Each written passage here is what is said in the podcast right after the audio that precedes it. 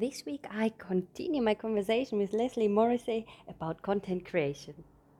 People's attention span is shorter, they're flicking along on their mobile phones.